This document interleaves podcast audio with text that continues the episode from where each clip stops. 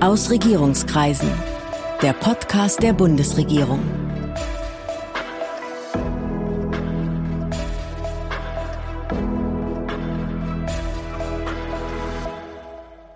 Hallo. Willkommen zu Aus Regierungskreisen, dem Podcast der Bundesregierung. Ich bin Sven Siebert, ich bin Gastgeber dieses Podcasts und heute habe ich einen echten Spitzendiplomaten zu Gast, Christoph Heusgen. Christoph Heusgen hat Wirtschaftswissenschaften studiert, er war seit 1980 im Auswärtigen Amt auf verschiedenen Posten im In- und Ausland, er war Büroleiter und Leiter des politischen Stabs von Javier Solana, dem hohen Repräsentanten für die gemeinsame Außen- und Sicherheitspolitik der EU. Von 2005 bis 2017 leitete er die außenpolitische Abteilung im Bundeskanzleramt und war damit der außen- und sicherheitspolitische Berater von Bundeskanzlerin Angela Merkel. Seit Juli 2017 ist Christoph Heusgen ständiger Vertreter Deutschlands bei den Vereinten Nationen in New York. In dieser Funktion hat er die Bundesrepublik auch im UN-Sicherheitsrat vertreten. Jetzt geht er nach vier Jahrzehnten im Auswärtigen Dienst in Ruhestand. Guten Tag, Herr Botschafter. Ja, guten Tag, Herr Siebert. Herr Heusgen, wissen Sie noch, was Sie am 19. Mai 2012 getan haben? Da erwischen Sie mich jetzt auf dem falschen Fuß. Ja, es ist aber ein historischer Tag. Es war nämlich das Finale in der Champions League zwischen Bayern und Chelsea. Und es gibt ein berühmtes Foto von Ihnen. Da sitzen Sie während der Fernsehübertragung des Spiels im Sommersitz des US-Präsidenten in Camp David. Dort findet das G8-Treffen statt. Sie können sich wahrscheinlich erinnern. Ja, also an das Datum jetzt nicht direkt, aber an das Ereignis erinnere ich mich, als sei es gestern gewesen. Wir waren in der Tat beim G8-Gipfel in Camp David und ähm, es war das Finale daheim. Wir hatten den Amerikanern vorher schon gesagt, dass die Bundeskanzlerin sich für Fußball interessiert und das galt auch für den britischen Premierminister David Cameron, der war dann eben als Vertreter sozusagen von Chelsea und äh, die Sitzungen, also es war ja zeitversetzt am Nachmittag, waren in vollem Gang und ich äh, ging dann im Raum außerhalb des Sitzungssaales verfolgte ich am Fernsehen dann dieses Finale. Es kam zur Verlängerung und in der Verlängerung bekam Robben einen Elfmeter zugesprochen und dann textete ich das zur Kanzlerin. Die Kanzlerin kam raus, guckte sich das an. Robben verschoss leider. Es ging dann weiter und dann kam einer nach den anderen raus, um sich das Ende des Spieles anzuschauen. Präsident Obama kam auch und sagte, seid ihr jetzt hier für G8-Beratungen oder zum Fußball? Und dann schallte es auf einen Mund, wir sind zum Fußball hier. dann ging es zum Elfmeterschießen und das Bild, was Sie sehen, war dann, als Schweinsteiger ähm, letzten Elfmeter an den Pfosten geschossen hat. Und äh, ja, das war ein äh, dramatischer Moment. Genau, wenn man das Bild anguckt, das können sich unsere Hörer ja auch äh, googeln, wenn sie wollen.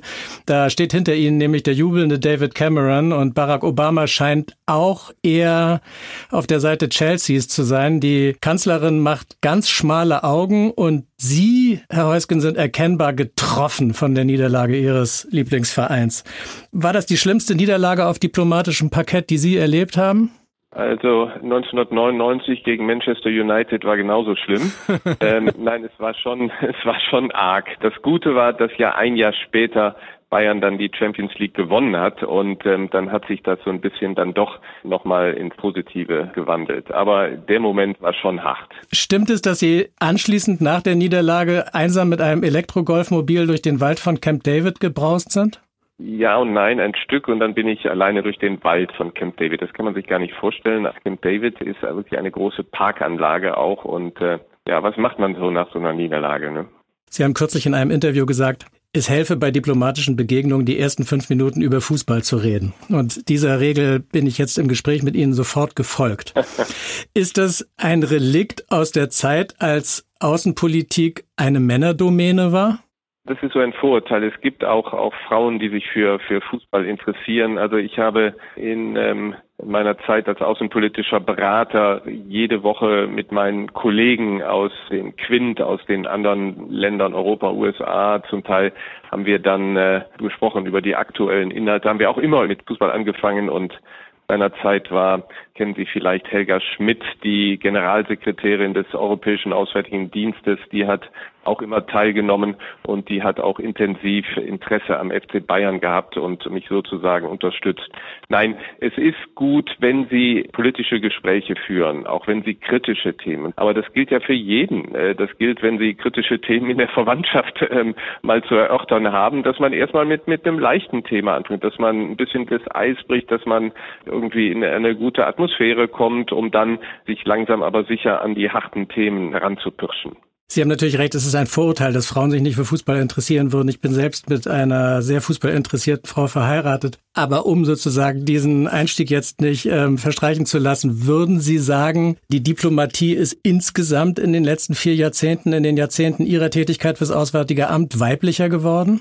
Auf jeden Fall, auf jeden Fall. Also Sie haben ja eben angesprochen, mein Eintritt ins Auswärtige Amt 1980 in meiner Crew, so nennt man das, so nennt man diejenigen, die dann in einem Jahrgang eintreten. Wir waren 53 Kolleginnen und Kollegen, von den 53 waren drei Frauen und 50 Männer. Heute, wenn Sie sich die jüngeren Jahrgänge anschauen im Auswärtigen Amt, da ist es 50-50. Wenn ich hier auf meine vier Jahre New York zurückschaue, mein Team, das war mehrheitlich, äh, mein engeres Team, das waren mehrheitlich Frauen und äh, gibt auch äh, insofern eine gute Nachricht, als äh, nach meinem Ruhestand ich ersetzt werde oder mir folgt nach dann eine Frau, die jetzige Staatssekretärin im Auswärtigen Amt, Antje Lehnert, die wird es und dann haben wir endlich auch eine Frau hier. Also das hat sich gewaltig geändert und äh, Sie haben es ja angesprochen, ich habe zwölf Jahre für eine Frau, für Angela Merkel gearbeitet und äh,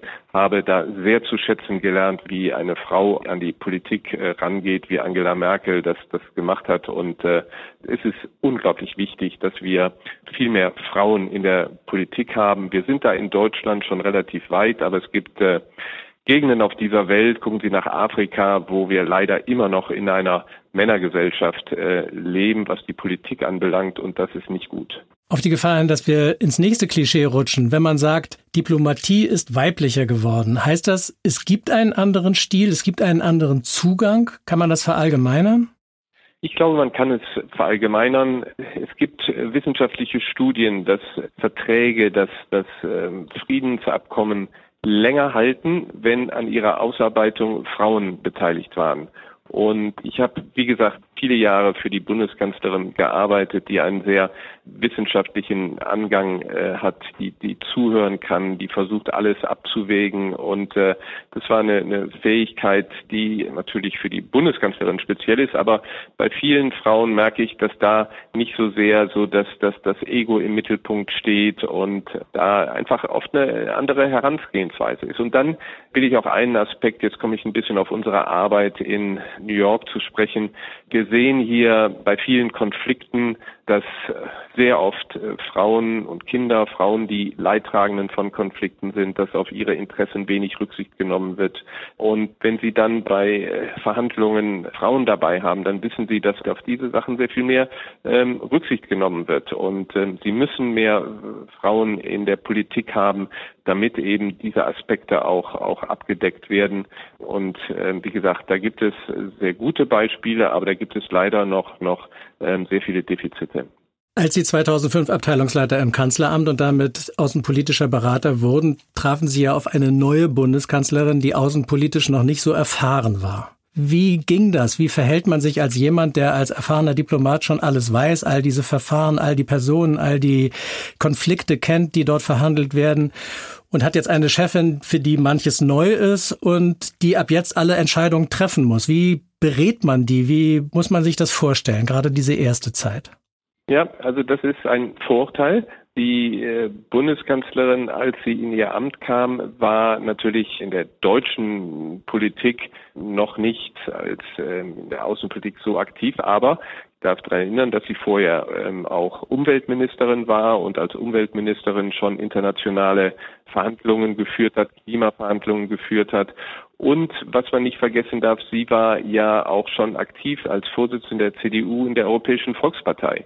Und ähm, wenn Sie nach Europa schauen, Anfang der 2000er Jahre, da hat sie schon als CDU-Vorsitzende eine Meisterleistung vollbracht, indem sie seinerzeit ähm, gegen die Vorstellungen von Jacques Chirac und äh, Gerhard Schröder ähm, den Präsidenten der Europäischen Kommission, nämlich Manuel Barroso, ausgeguckt hat. Und das hat sie aus einer, äh, als Oppositionsführerin hat sie das durchgesetzt gegen die Interessen anderer. Sie war da schon sehr gewieft ähm, und äh, hatte schon sehr viele außenpolitische Erfahrungen. Es gab natürlich Gebiete, die ihr noch nicht so vertraut waren, weil sie da äh, nicht ähm, als auch CDU-Vorsitzende äh, nicht mit ihr in Berührung gekommen ist. Und da half eben ihr Ansatz, über den ich vorher früher gesprochen habe, nämlich dass sie einen sehr wissenschaftlichen Ansatz hatte. Sie hatte sich immer sehr interessiert bei Fragen, Themen, die aufkamen, nicht was, was sagt man jetzt äh, dazu, sondern was sind die ähm, Hintergründe, was sind die Ursachen, was sind die Interessen und wie kommt man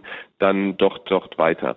Ich will Ihnen nur ein Beispiel geben. Ähm, Im November 2005 fing Ihr Amt an und im Dezember standen schon die sehr komplizierten Verhandlungen für die sogenannte finanzielle Vorausschau, also für das EU-Budget für die nächsten sieben Jahre an. Und äh, Sie hat sich innerhalb weniger Wochen in alle Details dieses sehr komplexen Haushalts eingearbeitet und ähm, alle waren ähm, erstaunt und ich will da niemandem zu nahe treten, aber ein, ein Tony Blair, ein Jacques Chirac, die lange Erfahrung hatten, waren dann bei diesen Verhandlungen in Brüssel, die über Nacht gingen, war keiner so tief drin, wie Angela Merkel das innerhalb kürzester Zeit äh, war, weil sie eben diesen wissenschaftlichen Ansatz hatte und sich wirklich mit den Details vertraut gemacht hat. Wie muss man sich Ihre Tätigkeit vorstellen? Hat Merkel Sie ständig zu sich gerufen? Haben Sie Tausende von SMS erhalten? Wie läuft außenpolitische Beratung auf dieser Ebene? Also das läuft in, in zweierlei Beziehungen. Das äh, läuft einerseits, es gibt natürlich den Kalender, es gibt, wie ich gerade sagte, die europäischen Räte, für die der Kollege in der Europaabteilung zuständig war. Dann gibt es Gipfel, dann gibt es bilaterale ähm, Gespräche und die, wird, die bereitet man vor und da werden dann Hintergründe und Sprechzettel, Sprechempfehlungen vorbereitet. Das geht dann routinemäßig. Dann ist es natürlich so, dass unerwartete Ereignisse ähm, erfolgen und äh, wenn es komplizierter ist, dann macht man als Beamter eine Vorlage, wo man Sachen erklärt oder aber, wenn es schnell gehen muss, in der Tat, dann ähm, operiert man auch mit Textnachrichten. Der allerkürzeste Dienstweg sozusagen. Genau.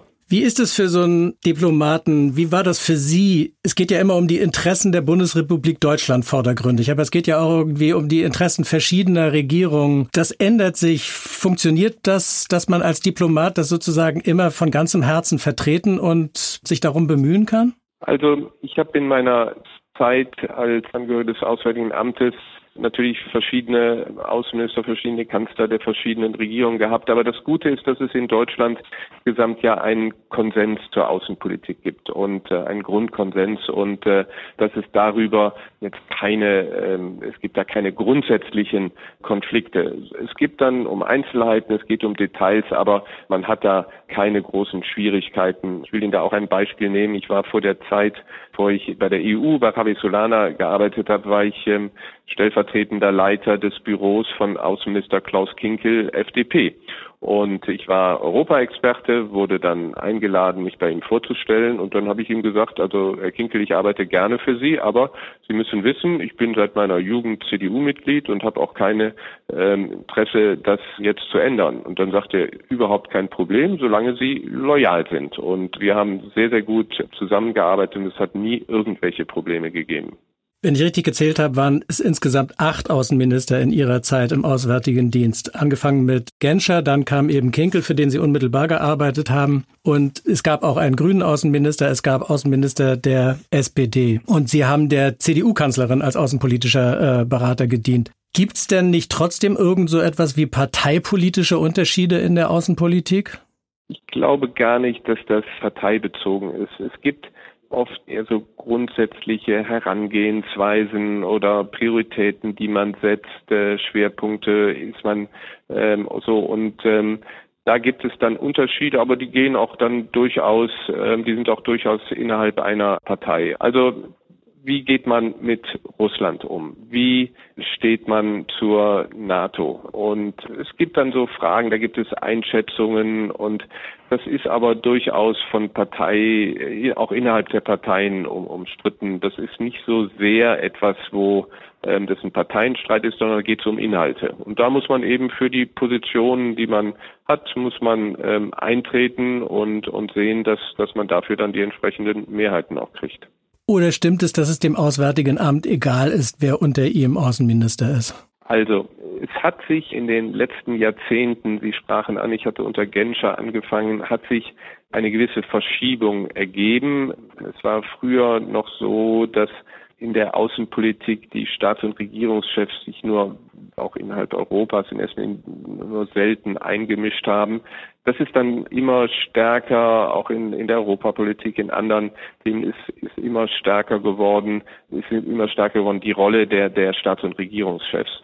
Und äh, aus meiner Sicht ist Deutschland immer gut gefahren, wenn man zwischen Kanzleramt und Auswärtigen Amt ähm, nicht ähm, in erster Linie geachtet hat, wie können wir uns auf Kosten des anderen irgendwie profilieren, sondern wenn man gesagt hat, wir ziehen an einem Strang und wir sehen, wie wir gemeinsam hier vorankommen.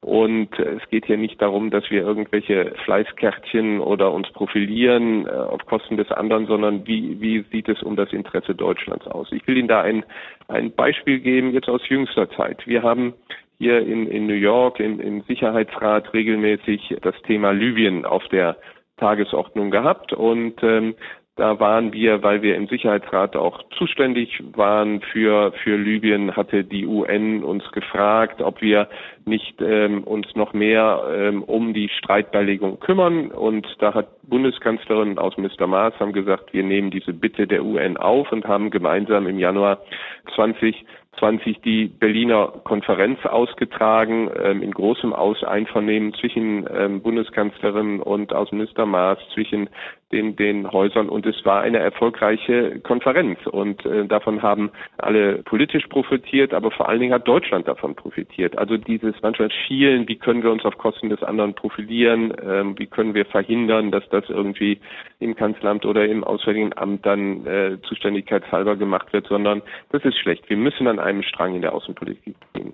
Vor einigen Jahren haben der damalige Bundespräsident Joachim Gauck, der damalige Bundesaußenminister Frank-Walter Steinmeier und die damalige Bundesverteidigungsministerin Ursula von der Leyen auf der Münchner Sicherheitskonferenz angekündigt, Deutschland müsse mehr außenpolitische und sicherheitspolitische Verantwortung übernehmen. Deutschland muss bereit sein, hat Gauck gesagt und Steinmeier hat es wiederholt, sich außen- und sicherheitspolitisch früher, entschiedener und substanzieller einzubringen. Hat es diesen Kurswechsel in der deutschen Außenpolitik dann eigentlich wirklich gegeben oder war das nur eine Ankündigung oder ein Bekenntnis? Also es hat natürlich nicht die eine Zäsur gegeben, von heute auf morgen übernehmen wir mehr Verantwortung, sondern das ist ein allmählicher Prozess und diesen Prozess haben wir hier auch in New York beobachtet. Ich hatte schon früher erwähnt, dass wir im Jahr 2020, im Januar 2020 die Libyen-Konferenz in Berlin ausgerichtet hatten. Da hatte die Vereinten Nationen haben uns auch gebeten, dass wir, die wir als neutral angesehen werden, dass wir für diesen Konflikt die äh, Beteiligten einberufen und dass wir in Berlin diese Konferenz veranstalten. Das war natürlich auch ein gewisses Risiko, aber wir haben das gemeinsam mit den Vereinten Nationen gebracht. Wir haben dann seit Anfang 2020 diesen politischen Prozess in Libyen auf eine gute Spur gebracht. Und äh, es geht, wenn es heißt Verantwortung übernehmen, nicht immer darum, wie man sich das landläufig vielleicht vorstellt, dass man jetzt irgendwo mehr Soldaten hinschickt, sondern es geht darum, dass man sich in den verschiedenen internationalen Gremien, hier in den Vereinten Nationen eben einsetzt für friedliche Konfliktlösung, dass man alles tut, um die Vereinten Nationen, um den Multilateralismus zu stärken. Wir sind als Deutschland heute zweitgrößter Beitragender zu dem UN-System. Wir sind diejenigen, die mit am meisten zahlen für humanitäre Hilfe, für UNICEF, für die Klimafonds. Wir sind hier in vielen sind wir an vorderster Front, wenn es darum geht, auch in harten Verhandlungen, in Konflikten uns in erster Linie für das internationale Recht äh, einzusetzen und nehmen es durchaus dann auch in Kauf, dass wir uns mit ähm, einigen Schwergewichten auch anlegen. Also das ist Verantwortung übernehmen. Viele sagen, wir könnten noch mehr machen, aber ähm, wir sind da auf dem Weg.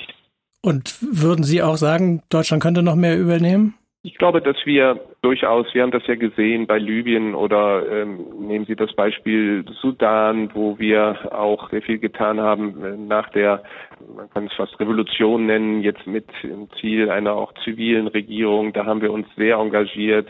Wir haben auch einen Deutschen jetzt als Sondergesandten der Vereinten Nationen, der dort ist. Und so könnte man das noch mehr machen.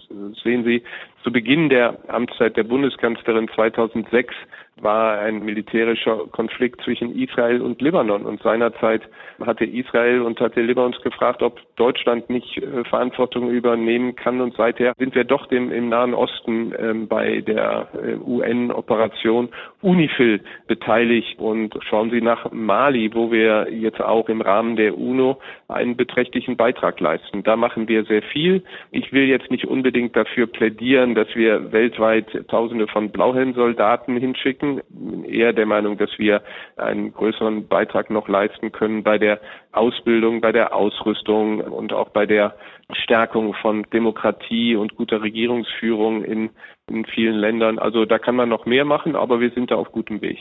Sie haben ja an wichtiger Stelle mehrere sehr große Krisen miterlebt. Die Verfassungskrise Europas, die schon eine ganze Weile zurückliegt, die Eurokrise, die Flüchtlingskrise, die Krise um die Ukraine. Was würden Sie sagen, hat Sie am tiefsten beschäftigt und was hat aus Ihrer Sicht den größten Einfluss auf die Geschicke der Welt gehabt?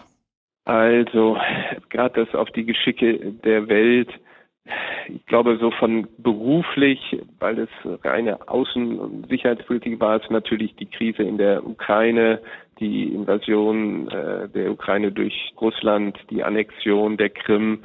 Das war flagrante Verletzung internationalen Rechtes und äh, da haben wir dann bis heute stehen wir als Mitglied des sogenannten Normandie-Formats äh, mit Frankreich stehen wir da schon im Vordergrund der Arbeit, um diesen Konflikt nicht zu, zu lösen natürlich, aber zumindest zu versuchen, dass er nicht weiter, äh, dass er eskaliert. Das war schon beruflich für mich vielleicht der äh, Höhepunkt ist das Falsche, aber das war der, der das Thema, mit das einen am meisten beschäftigt hat. Dann ansonsten ist natürlich das Thema Migration, das Thema Flüchtlinge, das uns 2015 ja ganz konkret vor die Herausforderung gestellt hat, als ähm, Flüchtlinge aus Syrien, als dort nicht mehr genügend Nahrungsmittel zur Verfügung standen, sie der Flucht waren, die Türkei sie nicht aufgenommen hat und oder nicht davon abgehalten hat, weiter Richtung Griechenland, Balkan zu gehen. Diese Entscheidung seinerzeit zu sagen, als Deutschland vor dem Hintergrund unserer Geschichte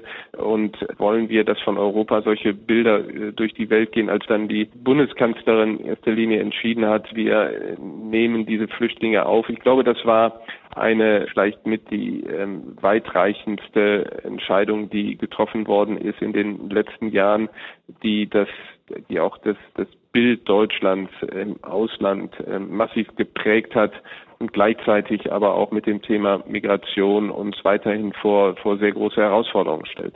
Wir haben unter dem US-Präsidenten Trump einen Bruch in der amerikanischen Außenpolitik erlebt. Hätten Sie gedacht, so etwas wie Trump könnte jemals passieren?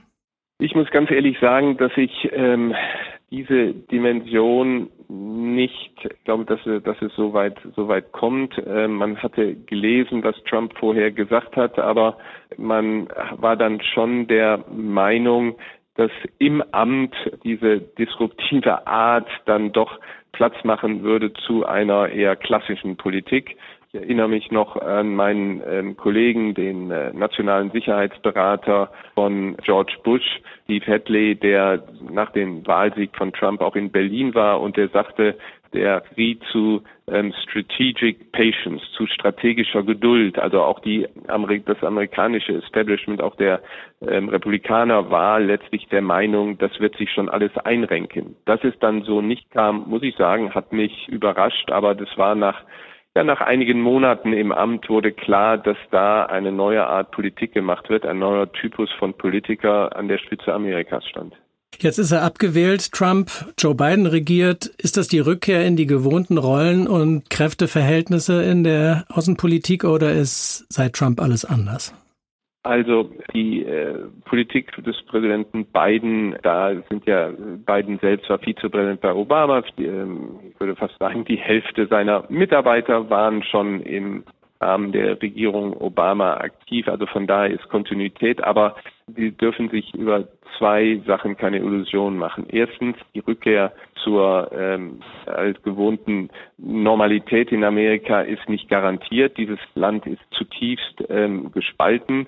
Viele rechnen damit, dass schon bei den Midterm Elections, äh, Midterm Wahlen äh, in 2022 vielleicht das Haus von den Republikanern wiedererobert wird. Und zweitens, ich habe ja jetzt vier Jahre in den USA gelebt, die Probleme, die das Land hat, von der Infrastruktur, von der Erziehung, von dem Gesundheitssystem sind so, dass dieses Land sich in erster Linie um sich selbst kümmern will und muss und dass außenpolitisch diese Art, wie, wie Amerika Politik gemacht hat in der Nachkriegszeit und, und bis hinein auch zu den Bush-Jahren, dass das nicht wiederkommen wird. Und das heißt für uns in der Tat, und jetzt komme ich zurück, wo wir früher drum gesprochen haben, dass eben andere Länder, dass wir in Europa äh, mehr Verantwortung übernehmen müssen. Ich bin dagegen, dass wir jetzt sagen, also wir müssen sehen, dass wir uns von Amerika loslösen, unser Schicksal in die eigene Hand nehmen. Das ist falsch. Ähm, wir haben ein großes Interesse, immer mit Amerika äh, zusammenzuarbeiten, aber es wird viele Konflikte, es wird äh, Entwicklungen geben, wo Amerika sagt, pass mal auf, das müsst ihr jetzt lösen. Wir haben da nicht die Kapazitäten. Das ist nicht unser größtes Interesse Interesse und da seid ihr jetzt dran. Und dessen müssen wir uns bewusst sein. Wir haben mit Fußball angefangen, wir hören natürlich auch mit Fußball auf. Waren Sie eigentlich auch der fußballpolitische Berater der Bundeskanzlerin? Also im Bundeskanzleramt gibt es auch ein Referat, was sich um Sport, ähm, ja. Sport kümmert.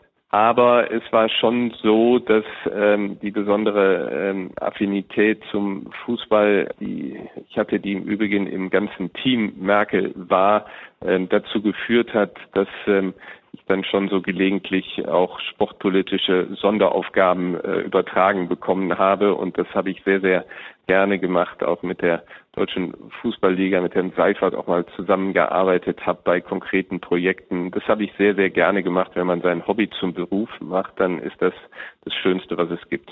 Vielen Dank. Das war Christoph Heusgen. Vielen Dank für dieses interessante Gespräch. Gerne. Vielen Dank, Herr Siebert, und alles Gute für Sie. Ihnen auch und einen schönen Ruhestand wünschen wir Ihnen. Demnächst geht's hier weiter mit weiteren Gesprächspartnern aus der Bundesregierung und drumherum und ich hoffe, Sie als Hörer sind dann wieder dabei. Das war Aus Regierungskreisen, der Podcast der Bundesregierung. Mehr Informationen zur Politik der Bundesregierung finden Sie auf bundesregierung.de und auf unseren Social-Media-Kanälen.